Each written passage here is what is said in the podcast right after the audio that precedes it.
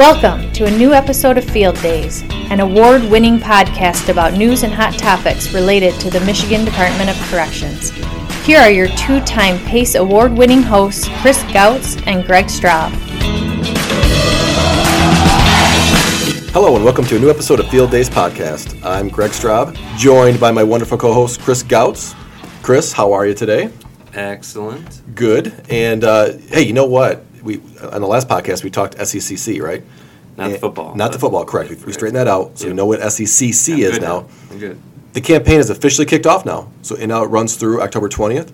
So everybody out there, uh, make sure if you want to donate, you can you can go on to uh, the Herman site and, and get deductions taken straight out of your paycheck if it's easier for you.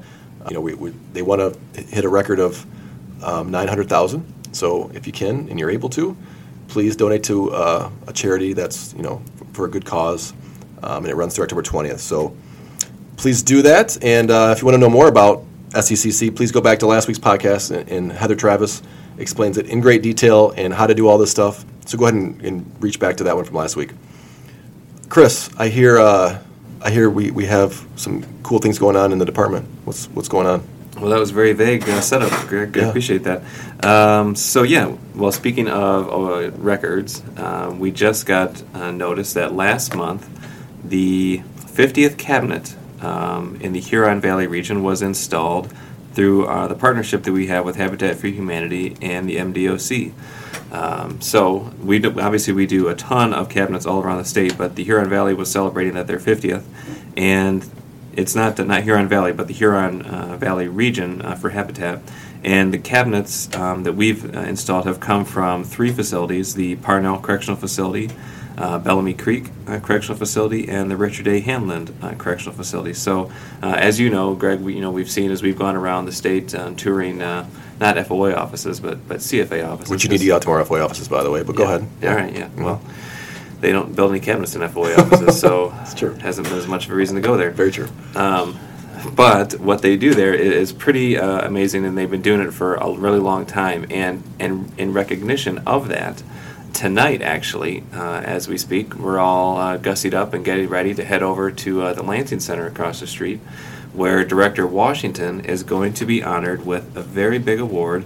She's going to be named the Public Official of the Year uh, for 2017 by uh, Habitat for Humanity of Michigan. So, a really great honor. Um, the director was obviously very pleased and very humbled and very surprised uh, to hear about this, but uh, we're very excited to uh, to see her accept that award in recognition of all of the hard work that the our staff and, and the prisoners do around the state. Uh, it's really cool to see the stuff they make uh, is for those who uh, you know are really in need of it, um, and it helps our our prisoners out feel in a sense of being able to give back uh, and some of that restorative justice component that we talk a lot about. So just a really great uh, collaboration between the two organizations. And so, uh, kudos to the director, and we'll look forward to seeing her tonight up on stage uh, receiving that award. Well, congratulations to our director. Yes, you, you say you say vague, but you know exactly what I was talking about, Chris, because that's exactly what I was talking about when I said what's going on. So I do want to remind everybody that ASCA has set up a relief fund for Hurricane Harvey for all the people, all of our you know corrections brothers and sisters from um, the affected areas, where you can donate and help them out. Um, you can donate at asca.net um, if you're looking to do that. Again, that's asca.net, and thanks to them again for for um, for doing this. Now, Chris, I'm excited for today, and I know you are too, because I've seen pictures. They may be senior pictures. They may be. I'm not sure where I saw these pictures, but uh, I saw a picture of you spinning a basketball. I think it was a senior picture. Yeah, spinning a basketball. I don't know who gets a senior picture with them spinning a basketball, but I know you're a basketball true guy. ballers, true ballers, True ballers. so I know you're a basketball guy. I know you, you're uh, you're a basketball fan, and so I know today's guest is right up your alley, right? Yeah, that's right. I'm looking forward to this interview, and you know, as we were getting prepared for that for the for the interview today, you know, we were talking about our our idols, and, and you mentioned that yours was uh, Pistol Pete, uh, which is also a very Maravich, very yeah. big one of big one of mine, and mine. Um, saw uh, an end uh, to his life, uh, sadly, the same way yours did. Uh, Hank Gathers, Oh yeah, yeah. uh, both who died doing what they love, playing That's- basketball. That's true. So And, and, and you know, we are both basketball fans, so I'm excited today to have everyone get to know some people from the UP, which is also important. You know, they They do a tremendous job up there uh, of corrections and offender success and helping people and um, public safety. And you know, people in the UP, if you, you visit up there, you, you guys were just up there. They're very humble, aren't they? I mean, they, they just do their job. They don't want any. They don't want the highlights. They don't want the the spotlight. Um, but I, let's let's spotlight one today. What do you say, Chris? Yeah, that sounds good. We're, looking forward to it, and I think, like you said, it's good to, to highlight staff. Uh, they're up there who just go about their work and do it, and don't think twice about any accolades or any recognition. Um, but that's what we're here for. So let's get to it, and uh, let's get to our interview. Well, Chris, um, as a former basketball star in Adrian, I know you're. Uh, I, I, know you're very interested to talk to today's guest. Um, we have on Roger French, who's a prison counselor at the Newberry Correction Facility and Chris has just been um, giggling like a, a, schoolgirl over here about the, the, interview today because he's excited to talk with him. Um, Roger is, well, Roger, I can, I can let you introduce yourself, but um, we'll start out by saying you're a very famous basketball coach in the UP, right? Uh, yes, I was voted that, yes. so why don't you go ahead and give us a little a, a, bio of where you work now, where you've been through the department, and kind of, uh, you know, your, your coaching history now. Okay. Um, well, I started off, I guess, in corrections in uh, 95 as an officer, um, and then uh, became a prison counselor uh, about five years ago. So I got about 22 years in with the department. Um, and as for high school coaching, uh, started off in uh, seven years ago, so I got seven years coaching at uh, Engadine Consolidated Schools as their varsity girls basketball coach. So let so let's talk about your um, your coaching career or your, your coaching um, awards that you received last year. So you received through the Basketball Coaches Association of Michigan the yes. Girls State Coach of the Year for Class D. Is that right? Yes. And you also received uh, Region 15 Coach of the Year too, right? Correct. Well, that's pretty impressive, Chris. Have you ever received an award for basketball like that? Uh, I got a six man of the year award in, uh, in eighth grade. Still, still got it on my wall at still, home. Still the trophy at home. It's very nice. Well, so this is samesies, I guess. Yeah, you, you guys are close. Sure, yeah, yeah. Um, so yeah, so it's super. It's very impressive, and so I kind of want to get into this with you and kind of figure out, you know, how did you become the Engadine Eagles girls basketball coach number one, and have you coached previously, or how, how did you get this gig? Um, well, I actually, you know, uh, growing up, I wanted to be a, a teacher coach. Uh, went to school for that at Cornerstone College. Um, and then when I graduated college, of course, uh, those jobs just don't appear right away. Um, I will move back into uh, where I was from, the Newberry area, and uh, sort of just put it on the back burner um, and started my corrections career. And it was about seven years ago. They went through a couple coaches over at Engadine, and and my kids are in the Engadine schools. Um, my oldest daughter, I think, was sixth grade uh, when I started. Yes, and and I think they put it out, and I went for it, and of course, I was out of it for a few, but they gave me a chance anyways, and uh, ended up coaching. So. Well, I'd say that chance paid off, wouldn't, wouldn't you, Chris? Yeah. So, uh, so how many of your players are? Uh, I mean, does uh, Geno Auriemma show up in your stands uh, watching your girls? Tom Izzo's from the UP, man. yeah, yeah, that's true. Izzo, yeah, he could stop by on his way. Um, no, we didn't have anybody uh, like that stopping by, but uh, the the skill level actually was this this year in the Eastern UP, uh, I want to just give a shout out to that. I mean, we had some excellent teams. I, I think in Class D, uh, we had one of the strongest conferences probably in the state uh, between Detour, Cedarville, and Pickford. Uh, just they're really strong all this year, which which for us uh, just made us better.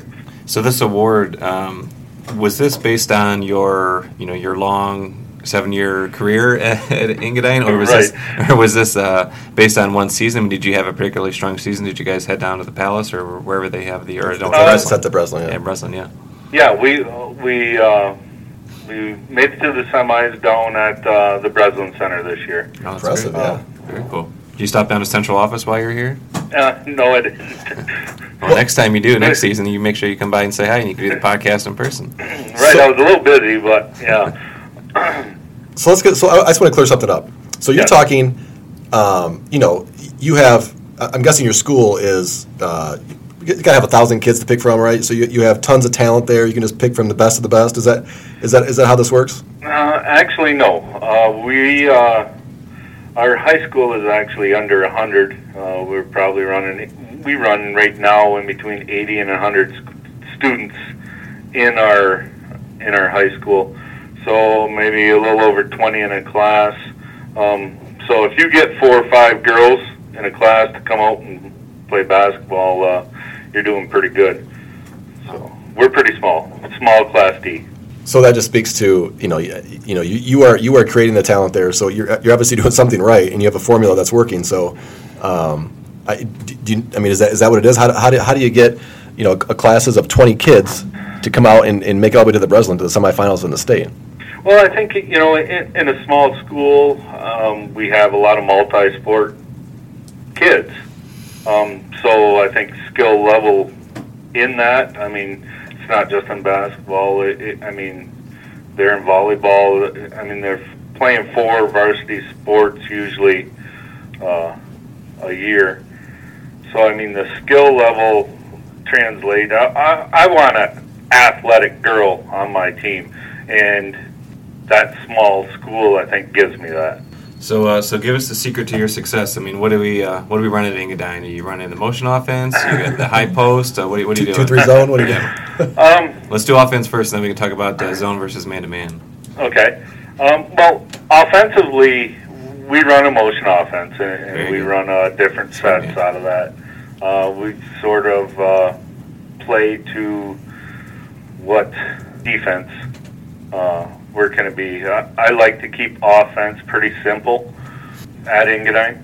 I mean, we're not uh, complex motion offense or anything like that. We run a read and react off whatever the defense is really giving us, and then, and then we'll show different sets to where we feel we can attack uh, attack that defense.